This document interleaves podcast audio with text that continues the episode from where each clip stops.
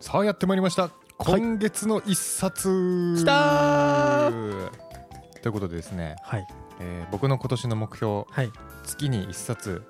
技術書を読むおおというのを、えーひっそり掲げてるんですけど、はい まあ読むだけなら誰でもできますいやまああアウそトうプまあットを厳ししいてでいすきけどまねしょう、アウトプットしていきましょ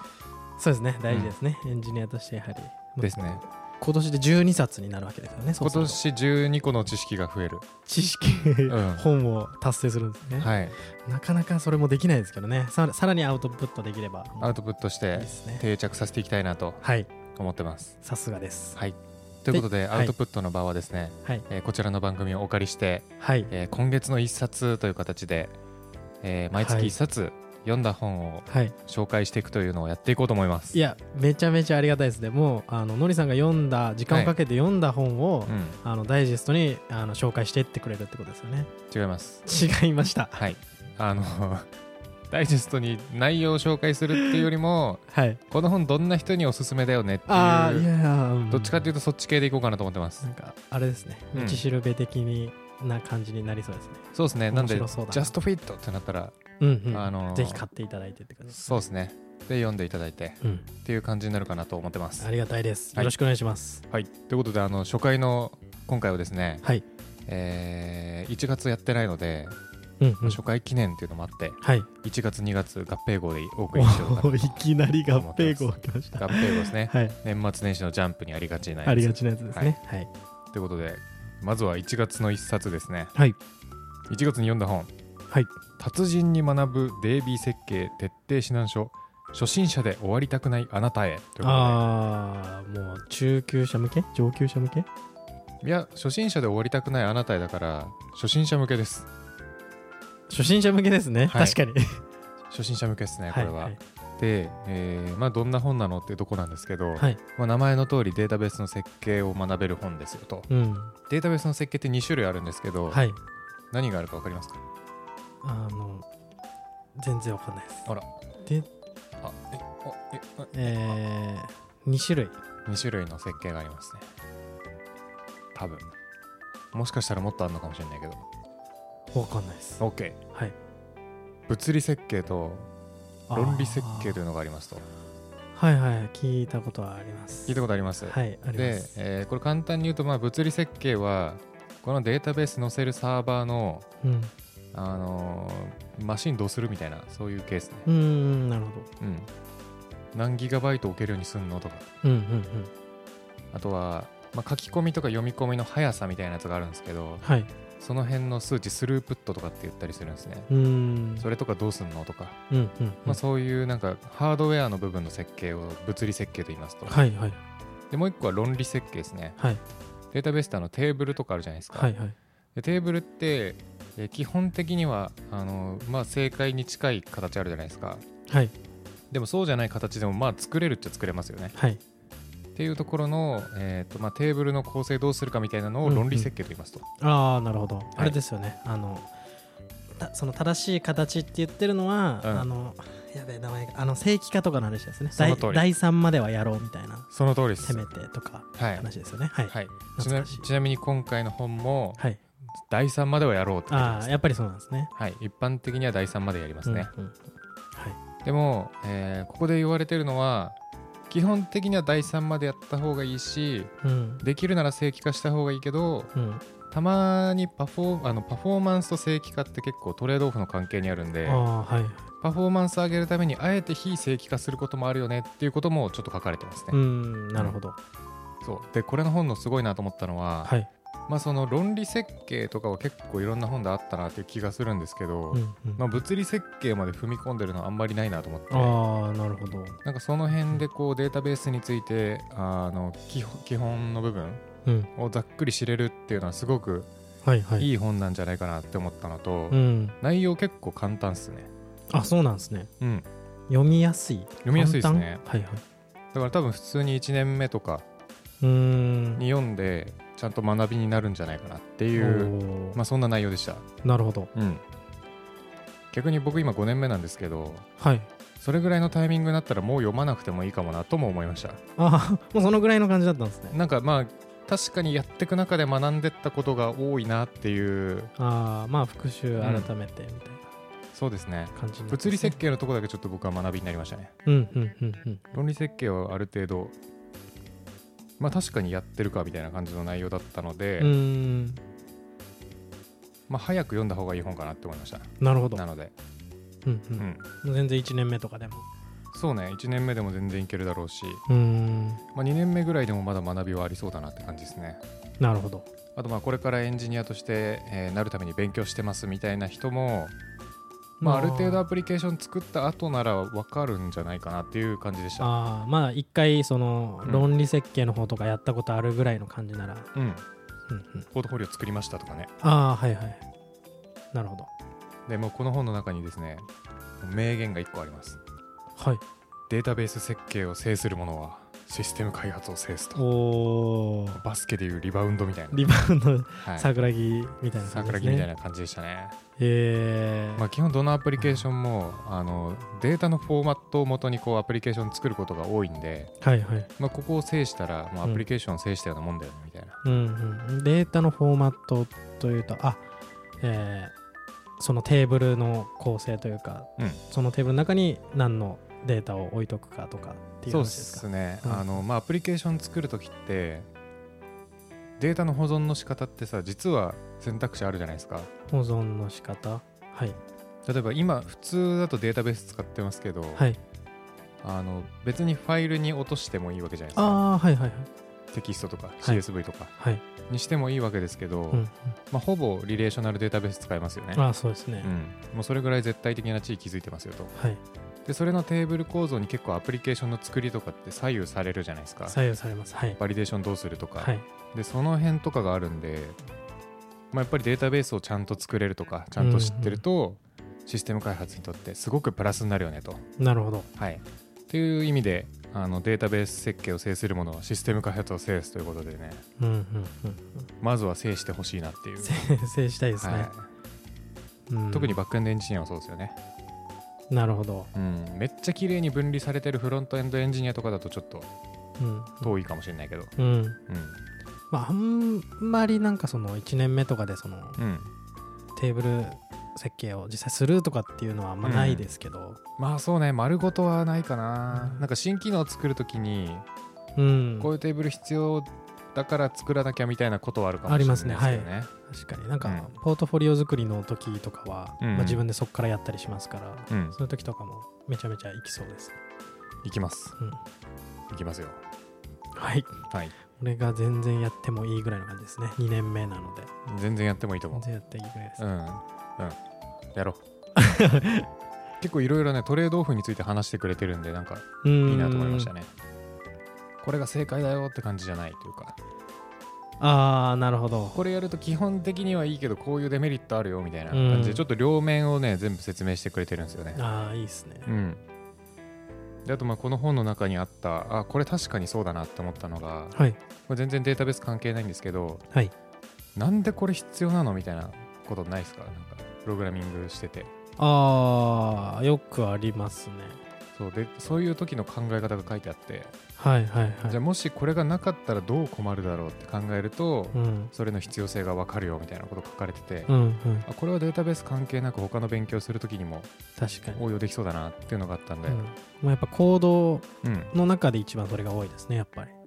うんこの行動なんで必要いらなくねえかなってのはやっぱよくありますねうんそこにも生きるような考え方みたいのがうん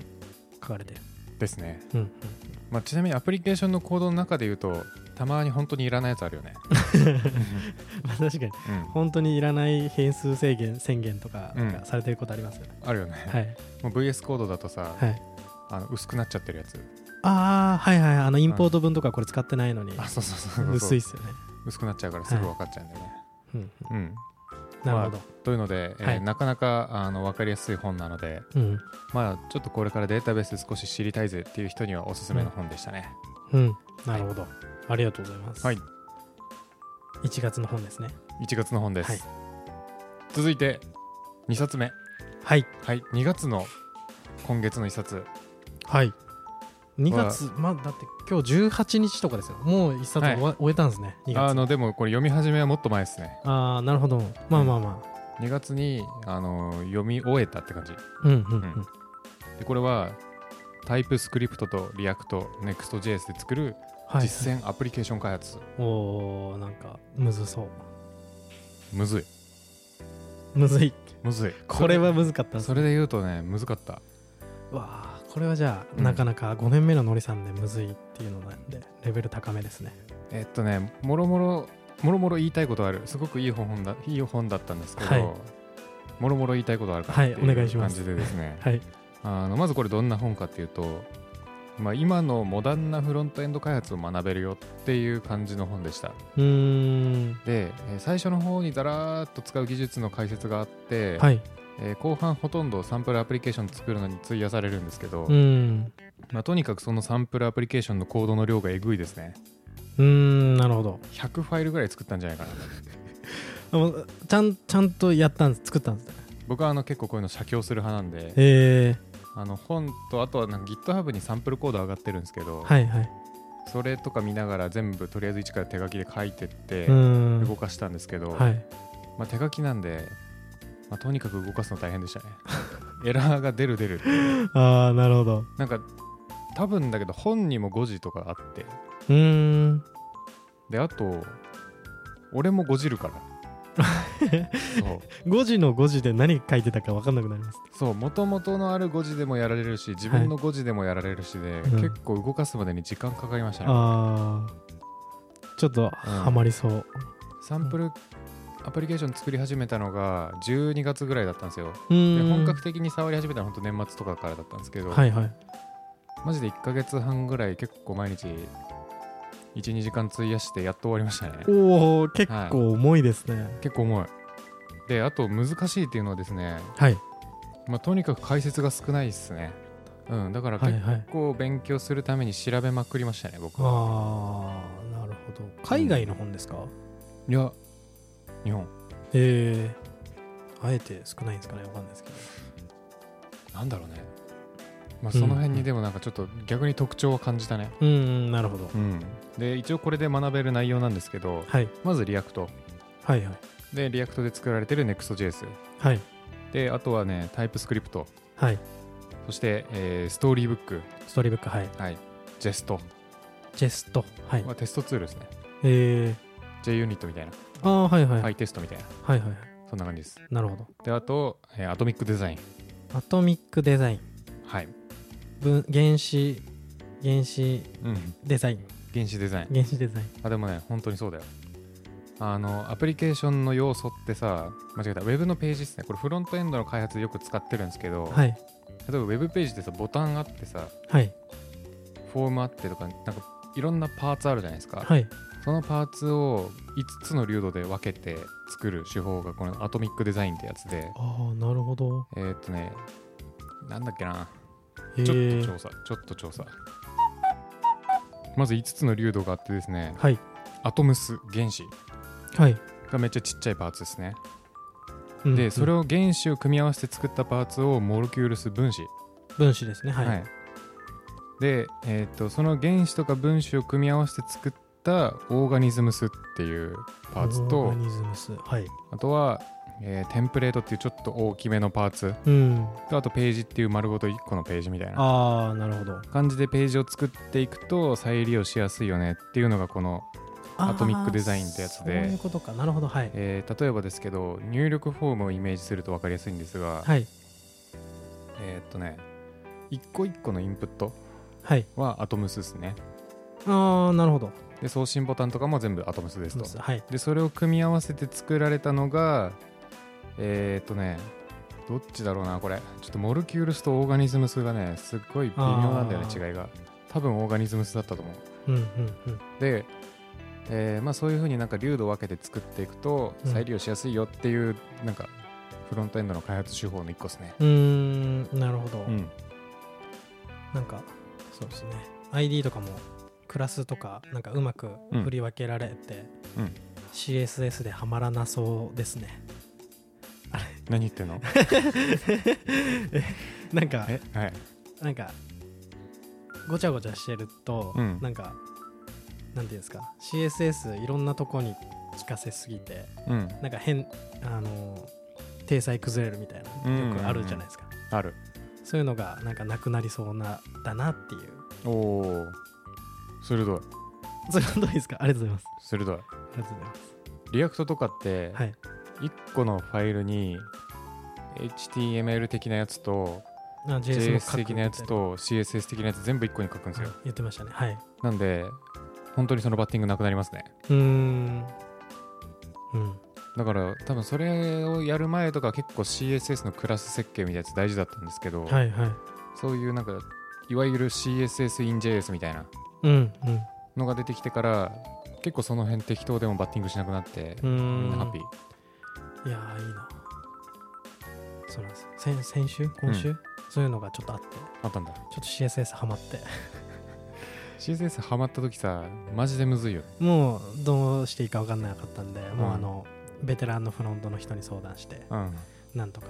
解決みたいな感じでしなんかさ一箇所ダメだっただけでさた、はいありえない壊れ方するよね いやほ本当になん か、うんページの10分の7が壊れるみたいな時あ あ るわはいめっちゃわかるわなんか、なんでここ開業して崩れたんだろうみたいな、うん、でそれが1個崩れたらなんか積み木倒しみたい なこと起きるよねもうそうですね、うん嫌なとこですね CSS の、はい、それがなくなるとそういうのがまあなくなるけどそれは別にアトミックデザインっちゃアトミックデザインだけどまあリアクトなまらあそもそも、 CSS in JS のおかげかなって感じですね、あーはいでリアクトっていうよりもエモーションズとか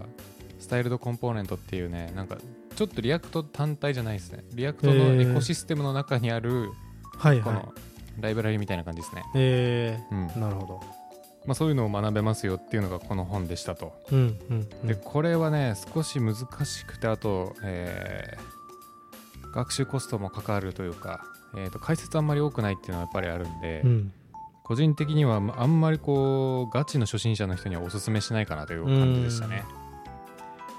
そうですねうん堀さんが難しかったって言ってるくらいなんでまだ多分ねあの噛み砕ききれてない部分あるうーんよくわかんないけど動いたしなんかもうこれ以上知るのめんどくさいからいいやってなっちゃった部分あるも ん、まうあ、ん、一1か月半ぐらい写経してるんですもんねそうでしかもなんか最初から完成品作っていくからちょっとむずいんだよななんか実際のアプリケーションってさまずざっくり作ってはいはいこれだとダメだからこここうしてこうみたいな感じで作っていくじゃないですあかりがちですねでもは本でそんなプロセス載せたら多分これの6倍ぐらいの分厚さになっちゃうんで いあの最初から完成品作りに行くんですよ細かく分かれた状態というか はいだからなんかうわ一個一個のパーツを順番に作るからイメージしにくいみたいなうんうん感じはありましたねああなるほどはいで、えーこれをおすすめしたい人はですね、えーまず一通りフロントエンドの技術を習得してるまあ、うん要リアクトとまあタイプスクリプトが分かってればいいかなって感じなんですけど、まはいはいあ、その辺があのある程度まあ習得した上でうんまあ、モダンな開発手法ってどんな感じなんだろうみたいなのを体験してみたい人とかうー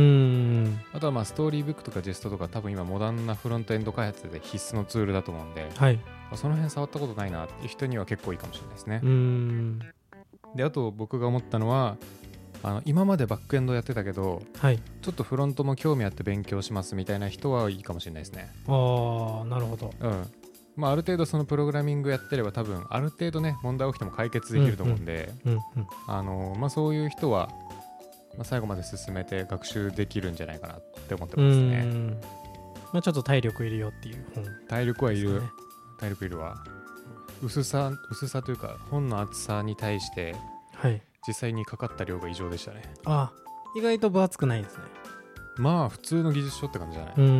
ん一般的なサイズ。うんですね。まあ、それぐらいの人がやるとちょうどいいんじゃないかなと思いました。うんはいうん。であと、まあ、この本の推しポイント。僕結構これ NEXTJS やったろうぐらいの気持ちで買ったんですよ。はいやったことないしと思って、はい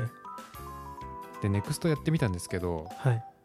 リアクトとあんまり変わんなくて、あんまり変わんないうん、ルーティングとはいサーバーサイドレンダリングができるようになったリアクトって感じでしたねあ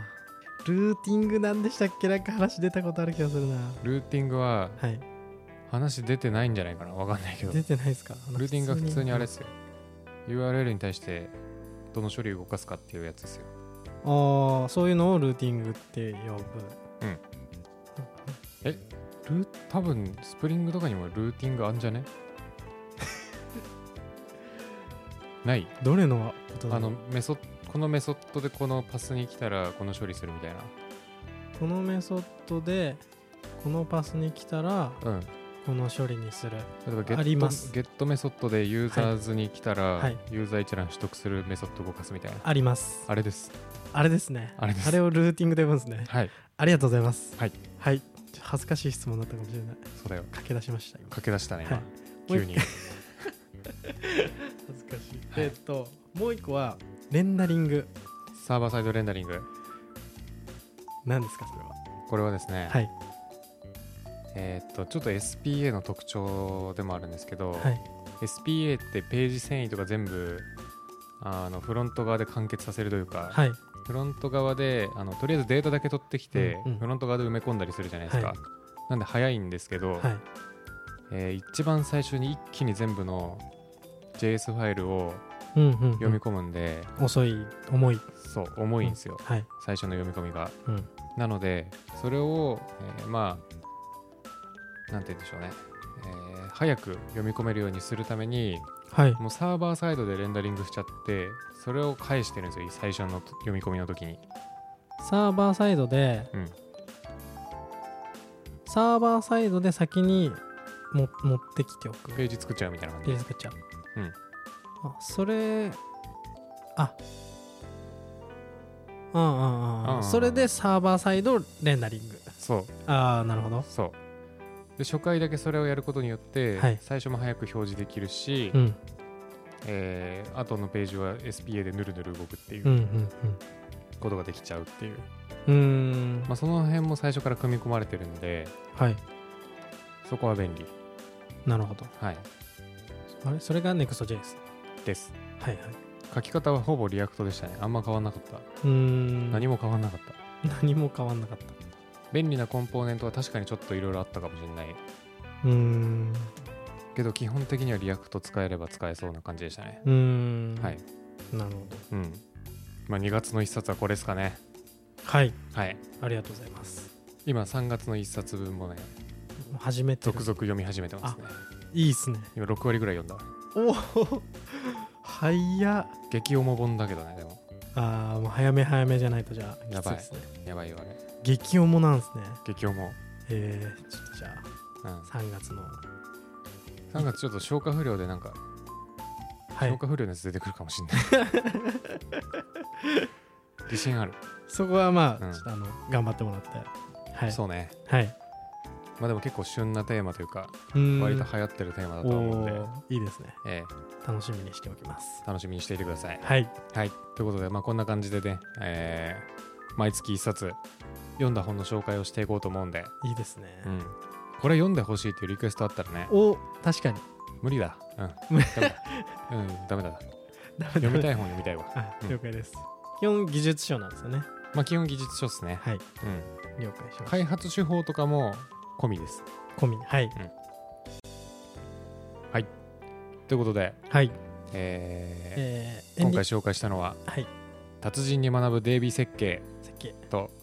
タイプスクリプトとリアクト Next.js で作る実践ウェブアプリケーション開発の2冊でした。 2冊合併号でしたね合併号でした。。はいいありがとうございます、はい、まだまだうん。あと10冊ありますからねあと10冊あるね。は何読もうかな。そこは楽しみにしておきますそうですね。はい、はいちょっとエンディングトークいいですかあ、どうぞエ。ンディングトークというか、うん。あのーちょっと118話うんうん。あの配信できてなかったじゃないですかはい。ちょっとあれ申し訳ないなっていうあ感ーじ確かにですよねあのそうですね、ちょっと、これから今、あの、淳平くんが言い訳します。えっとえっとですねまあちょっとあの、より良いコンテンツにというか、はい。えーっていうところでまあまあプ言ってあれなのかなまあなんかプラットフォームをちょっと変えてるというかあ、そうですね。あの、ホスティングするサイトを変えて、はいそれの変更に手間取ってしまいっていう感じですね。申し訳ないことにあのーちゃんと現状を把握してはい仮説立てて、はい。えーえー試し試して仮説立てて 検索あれは検索の前になんか一個あったないか検索して、えーダメだったら相談あれ4つ目なんか違う気がすやるり直しだな、 やり直しはい、はいループこのループを現状把握して、はい仮説立てて立ててえー読解力を使って読解ペー力ジをちゃんと読み取ってそれを自分の状況に当てはめる抽象化力中小はいそれだはいはいそれでちょっとあのこのあの問題を解決していきますんですいませんもう少々お待ちくださいあでもあれですよね、Spotify 以外は配信できてるんですよね Amazon Music とかあーそう Apple ね Podcast には118話うん出てるまあ朝の7時にはちょっと間に合わなかったんですけどそうですねスポティファイ以外には Spotify 以外にはあのい今配信できてるという状況でですねはいなんでちょっと直しますんではいよはい少々お待ちいただければと思いますろしくお願いしますはいすいませんっはいすいませんて感じで、今日終わりですかねいやありますまだありますかはいお願いしますちょっと今日本つながりということでですねはいあのー以前ちょっと紹介した IT 障害者のああはいはい、 IT エンジニア本大賞2023はいあったじゃないですか、はいでなんとあれあの今月あったデブサミにてうんうん大賞が決まったんですけど、おおまず技術賞部門はいの大賞がいいコード悪いコードで学ぶ設計入門うんうんうん未読堂さんの本ですね、はいで、えービジネス書部門はですねメタバース進化論という本がおおー選ばれまして、はいえーおめでとうまずは おめでとうございますっていう感じなんですけどはいえーとですね僕実はこのそもそもこの企画って最初あのいろんな IT エンジニアの人のウェブ投票が最初あるんですようーん投票しましたしてますねしてないですか、い実は僕投票してるんですねおおはい毎年投票してるんですけど、はいはいでなんかちょっとこれし応募した時知らなかったんですけど、はいプレゼント企画になってたらしくてえはいで僕なんとですねこれで当たりましてええええはいはいであのオライリーのソフトウェアアーキテクチャの基礎当選したんですよはいはいはいですごいまあまずはちょっとねあの障害者さん障害者さんはいに、まあ、こんな素晴らしい企画をあすのごい立てていただいてはい運営していただいて、はいまあ本当にありがとうございます、はいっていうのが一素つ晴らしいはいでもう一つははいその本持ってますって いうあのさこれさ読んだから投票したんですよ僕てあかみんなそうなんじゃないのかなこれあ確かに、確かにそう読んだから応募したんで、はい持ってるんですよねだからこのあと2冊目がピッカピカの状態で届く想定なんですけどですけど面白いはいこれ設計合ってますかねっていう確かにはいこれど設計うんなんかミスあのこれ多くの人が持ってる本当たってるんじゃないかなって思ったのと、うんあとあこういう制度ならうん来年以降読みたい本投票しないとダメなんだなっていうのを確かにちょっと気づきましてはいはいこれあ当れたりそうな読みたい本を投うん投票するのが、うん多あ分ー一番戦略としてあのなるほど読者的には合ってる戦略なんだなと思ったんで、今の状態はそうですね、うんこれでもあれですかあののりさんがおすすめした、うんあの一冊目のデータベース設計みたいなの読んだら、うんこのシステム改善され ますかねここれはちょっとデータベースじゃないか もな、れこれ違ううんいやーこれビジネスロジックな気がするそうああなるうんほど、だから来月確かに紹介する本を、あ来月そっちなんですね、うん、理解したらいけるかもしれないはでいすね、 でも面白いな2冊目これあれじゃないですかもうリスナーの方にプレゼン トプレゼントはいプレゼントも全然何も僕ダメージないんでいいですけどね。ですよねはい。そのまま、まあちょっと送るのちょい手間ぐらいですけど。まあはいそうですねじゃあプレゼント企画し ます。あマジで すかマジですか何どどういう感じでやる？ツそうですよイねッターとかでこのツイートをリツイートみたいな。やばいやつじゃん俺。とかですけどいや変なインフルエンサーじゃん。 いやでもうん。なんか他にうまくその2冊目を生かす方法が思いつかないですね、うんプレゼンまトあ企画順ぐら平いにあげて順平がそれをまとめた回作ってくるとかでもいいけどね。ああなるほどうん。欲しい。ちょっとあり ですねじゃあまあ今回は順平くんにあげるということ で。はわかりましい。たはいなるほでもソフトウェアアーキテクチャの基礎って話しなかったっけしたどかなんかなんか俺もカイチもしたような気するんだよねあるじゃああのツイートしてって 読んだ内容をわかりましたうんそうですね、はいもうもらったからにはもうするしかないですねそうで逃げすよられないはいそうですよということでぜひね今年の年末にもまたきっと募集というか応募がかかると思うんで、うんうんまあぜひあのね読んでよかったよっていう本を応援するっていうところとこれが当たったらいいなっていうところをはい半々で応募するとちょうどいいバランス取れるんじゃないかなと思ってるんで、なんか6冊ぐらい選べるんですよあれああ結構選べるんですね、そう、まあ、へー6冊全部読んだ本へ投票しちゃったんであれなんですけど、ああ、うん、でもそうですよねうん、は